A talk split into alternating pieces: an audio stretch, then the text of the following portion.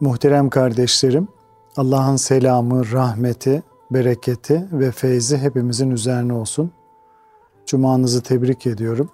Kalbimiz ve gönlümüz huzur ve saadetle dolsun inşallah.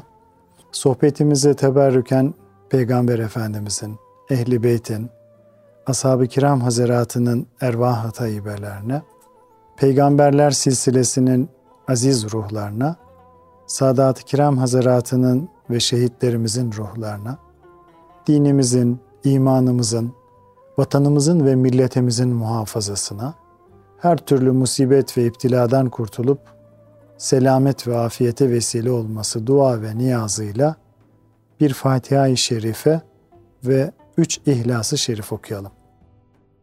Euzu billahi mineşşeytanirracim. Bismillahirrahmanirrahim. Elhamdülillahi rabbil alamin.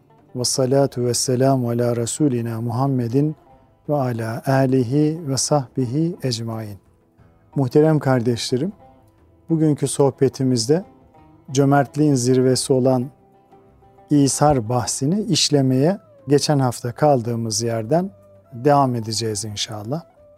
Geçen haftaki sohbetimizde Allah Resulü'nün ve onun güzide sahabisinin hayatından İsar örneklerini e, sizlere takdim etmiştik. Allah Resulü'nün ahlakıyla ahlaklanan hak dostları da Allah'ın veli kulları da tıpkı sahabenin sergilediği gibi nice İsar numunelerini, örneklerini hayatlarında sergilemişlerdir. Bunlardan birini Antakyalı Ebu Hasan, İmam Gazali'nin İhyasında şöyle naklediyor. Bir defasında 30 küsür kişi Rey şehri civarındaki bir köyde toplanmıştı. Bunların hepsine yetmeyecek kadar e, sınırlı sayıda çörekleri vardı. Çörekleri parçaladılar, ışıkları kısarak yemeğe oturdular. Bir müddet sonra sofra kaldırılmak üzere ışıklar açıldığında ekmeklerin olduğu gibi sofrada olduğunu gördüler.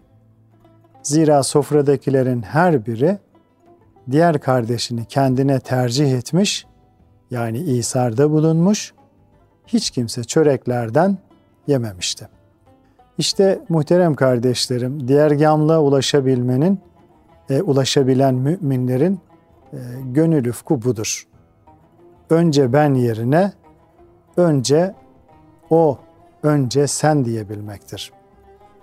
Bu güzel ahlakın ibret dolu misallerinden bir diğeri de Davud-u Tayi Hazretlerine,'dir. Ona nispet edilir. Hizmetine bakan talebelerinden birisi Davud-u Tayi Hazretlerine der ki, efendim biraz et pişirdim, lütfen buyurun der. Üstadın sükut etmesi üzerine de eti getirir. Fakat Davud-u Tayi Hazretleri önüne konan ete bir bakar şöyle. Sonra der ki falancı yetimlerden ne haber var evladım diye e, sorar. Talebesi de durumlarının pek iyi olmadığını ifade etmek üzere e, bildiğiniz gibidir efendim der. O büyük hak dostu o halde bu eti onlara götürüver der. Hazırladığı ikramı üstadının yemesini çok arzu eden bu samimi talebesi ise efendim siz de uzun zamandır et yemediniz diyerek ısrar edecek olunca Davud-u Tayi Hazretleri bunu kabul etmeyip evladım bu eti ben yersem kısa bir müddet sonra bu et dışarı çıkar. Fakat o yetimler yerse ebedi olarak o etler arş-ı alaya çıkar der. Yine hak dostlarından Ubeydullah Ahrar Hazretleri de şöyle anlatır. Bir gün pazara gitmiştim. Çok fakirdim. Bir kişi yanıma gelerek aç olduğunu söyledi. O vakit hiçbir imkanım da yoktu. Sadece eski bir sarığım vardı. O aç insanı alıp bir aşhaneye götürdüm. Aşçıya da şu sarığımı al. Eski fakat temizdir. Bulaşıklarını kurularsın. Yalnız bunun karşılığında şu aç insanı doyurmanı istiyorum dedim. Aşçı da o fakire yemek verdi. Sarığımı da bana geri iade etti. Fakat ben söz verdiğim için sarığı geri almadım. Kendimde aç olduğum halde o fakir doyuncaya kadar bekledim diyor. Ubeydullah Harar Hazretleri sonradan tabii çok büyük bir servete sahip oluyor. Öyle ki çiftliklerinde binlerce işçi çalışıyor. Hazret e, hatta o zamanki halini de şöyle anlatıyor. Semerkant'ta Mevlana Kutbuddin Medresesi'ndeki dört hastanın hizmetini üzerime aldım. Hastalıkları arttığından onlar yataklarını kirletir durumdaydılar. Ben onları elimle yıkayıp çamaşırlarını e, giydirirdim. Devamlı hizmet ettiğim için hastalıkları bir müddet sonra e, bana da bulaştı ve ben de yatağa düştüm. Fakat o halimle bile, o zor durumdayken bile testilerle su getirip e, o hastaların altlarını temizlemeye, elbiselerini e, yıkamaya devam ettim diyor muhterem kardeşlerim. Ubeydullah Harar Hazretlerinin hali tabi son derece ibretli. Zira Hazret e, dilese sahip olduğu servetiyle e, bütün bu hizmetleri hiç yorulmadan başkalarına pekala yaptırabilir. Kendisi de hiç zahmete girmeyebilirdi. Ancak İsar faziletinden mahrum kalmamak için şahsi rahatından fedakarlık ve e, feragatte bulunup bu zorlukları, bu sıkıntılara katlanmayı tercih ediyor muhterem kardeşlerim. Yine Abbas bin Dehkan e, radıyallahu an şöyle naklediyor. Bildiğim insanlar arasında dünyaya geldiği gibi ölen yani dünyaya nasıl geldiyse öyle aynı şekilde giden tek insan e, Bişir bin Haris'tir diyor. O dünyaya çıplak geldi ve çıplak gitti. Ölüm döşeğindeyken birisi gelerek ondan bir şey istedi. O esnada onun üzerindeki gömlekten onun üzerinde gömlekten başka bir şey yoktu. Onu da çıkardı, o yoksula verdi. Başka birinden ödünç bir gömlek aldı ve o şekilde vefat etti. Yani öldüğünde bir gömleği bile yoktu. Gömleksiz geldi ve gömleksiz gitti. Öte yandan Allah yolundaki hizmetlerde mühim olan da bir hizmeti hiç kimse yapmazken onu yapabilmek, bir garibi kimse sahiplenmezken ona sahip çıkabilmektir muhterem kardeşlerim. Allah dostları kimsenin uğramadığı dükkanlardan e, alışveriş yaparlar. E, sırrına ulaşmak da ancak böyle olur. Kimsenin vermeye kıyamadığı şeylerden fedakarlık yapmakla olur. Velev ki bu fedakarlık candan bile olsa. İsar dini gayretlerin zirvesidir. Allah ve Resulünün sevgisini bütün fani sevdaların, bütün fani sevgilerin üstüne çıkarabilmektir. Bunun içindir ki Efendimiz sallallahu aleyhi ve sellem Hazreti Ömer'in şahsında bütün ümmetine beni canından da çok sevmedikçe kamil bir mümin olamazsın buyurmuştur. Nitekim Ömer radıyallahu anh da Allah ve Resulüne olan muhabbetinin bedelini canıyla ödeyerek şehit olarak Rabbine kavuşmuştur. İlahi aşk gerçek bir fedakarlık ister. Ancak fani muhabbetlerden vazgeçmekle ona kavuşulur. Aşk ve muhabbetin kantarı, ölçüsü şüphesiz fedakarlıktır. İnsanlar en büyük bedeli muhabbetleri uğrunda öderler. Çünkü herkes sevdiği uğrunda muhabbetin nispetinde fedakarlığa katlanır. Aşk ve muhabbet kemale erince sevilen uğrunda gösterilen fedakarlıkta zirveye ulaşır. o zaman artık cefalar, sıkıntılar, eziyetler dahi bir safa haline gelir. İmanı böyle bir aşk ile yaşayanlar canlarını bile feda etmekten asla çekinmezler muhterem kardeşlerim. Nitekim Resul-i Ekrem sallallahu aleyhi ve sellem Efendimiz hicret edeceği gece düşmanları tarafından evi sarıldığında, evinin etrafı sarıldığında yatağına Hazreti Ali'yi yatırarak evinden çıkmıştı. Hazreti Ali ölümü göze alarak korkusuzca Efendimiz sallallahu aleyhi ve sellemin yatağına yatmıştı, yatağına uzanmıştı. İsa'nın zirvesindeki müminler hakkında Bakara suresinin 207. ayeti kerimesinde şöyle buyurulur. وَمِنَ النَّاسِ مَنْ يَشْرِي نَفْسَهُ ابْتِغَاءَ مَرْضَاتِ اللّٰهِ Yani insanlardan öyleleri vardır ki Allah'ın rızasını elde etmek için kendini ve malını feda ederler. Hazreti Mevlana da bu hali çok güzel tarif eder. Der ki, candan daha aziz bir şey olmadıkça can azizdir. Fakat candan kıymetli bir şey elde edilince canın adı bile anılmaz. Mal ve can kar gibi erir gider.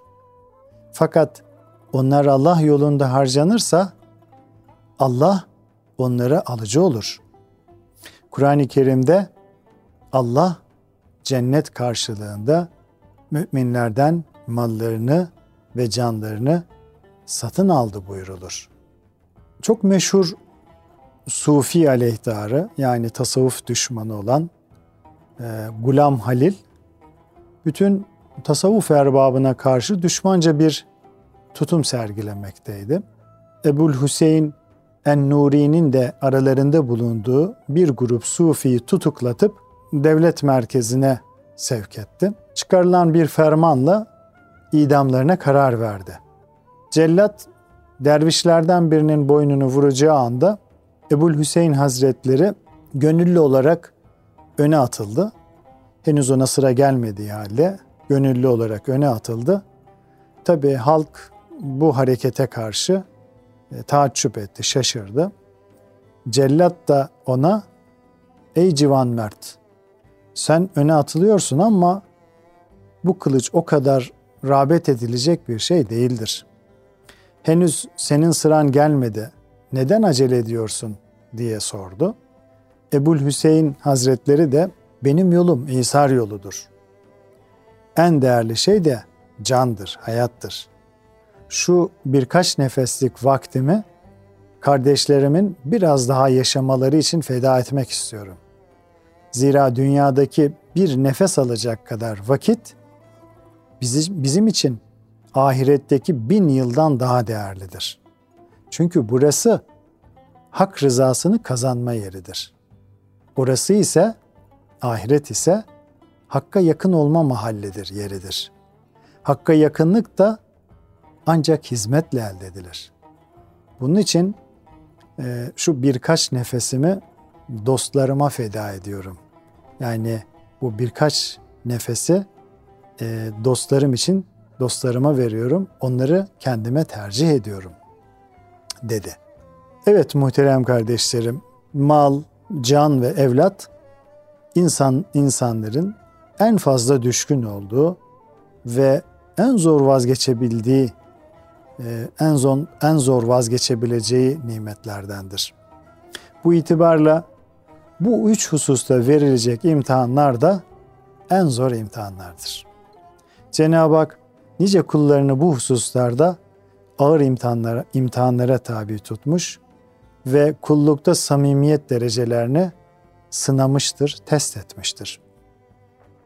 İbrahim Aleyhisselam bu üç husustaki imtihanı da Allah'ın lütfuyla, keremiyle kazanarak Cenab-ı Hakk'a halil yani dost olmuştur.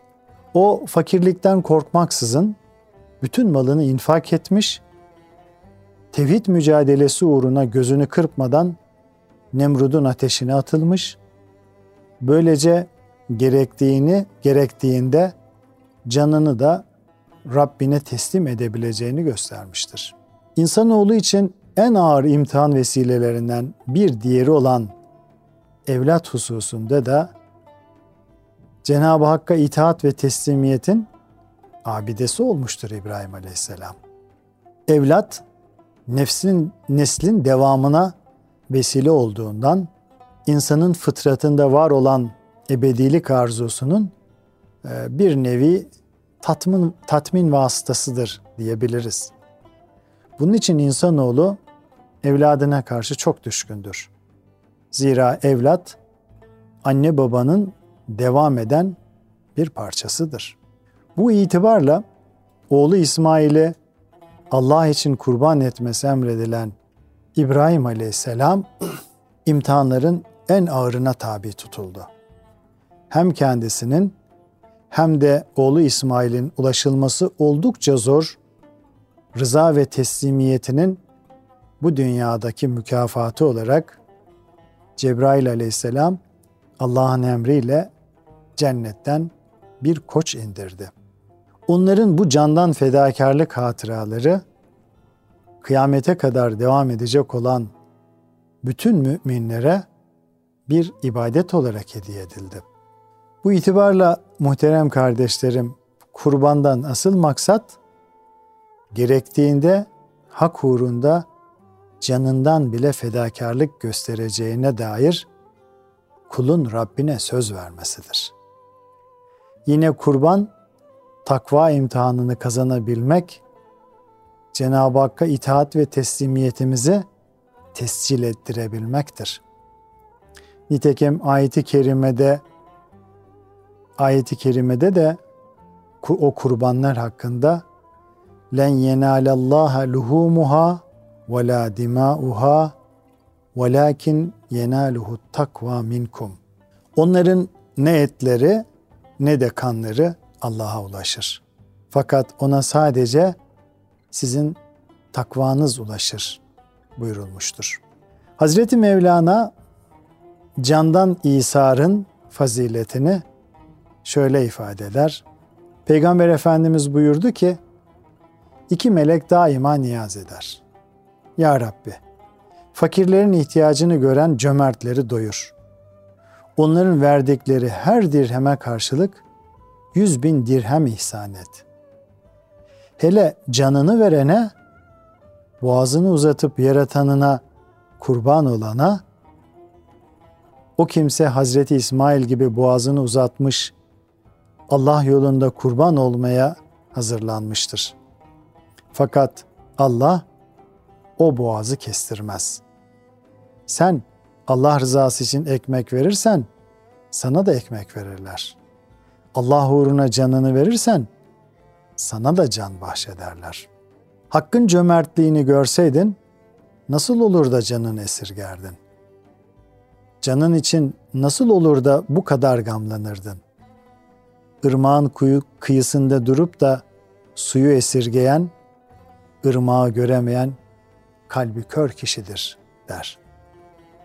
Nefsinden feragat edip de İsar ile verilen bir dirhem, böyle olmayan yüz binlerce dirhemlik sadakadan daha üstündür muhterem kardeşlerim. Bunu şu hadis-i şerif çok güzel bir şekilde izah eder. Bir gün Resulullah sallallahu aleyhi ve sellem Efendimiz bir dirhem yüz bin dirhemi geçmiştir buyurmuşlardır. Ashab-ı kiram bu nasıl olur ya Resulallah diye sorduklarında Efendimiz şu cevabı vermiştir. Bir adamın iki dirhemi vardı. Bunlardan en iyisini yani malının yarısını infak etti. Diğeri ise hayli zengin biriydi. O da malının yanına varıp malından yüz, yüz bin dirhem çıkardı ve onu infak etti. Demek ki infak edilen malın miktarından çok muhterem kardeşlerim, infak eden kimsenin fedakarlık derecesi mühimdir. Buna göre hakiki zenginlik mal çokluğu değil, gönül tokluğudur. Hakiki cömertlik de imkanlarını zorlayarak fedakarane infakta bulunmaktır.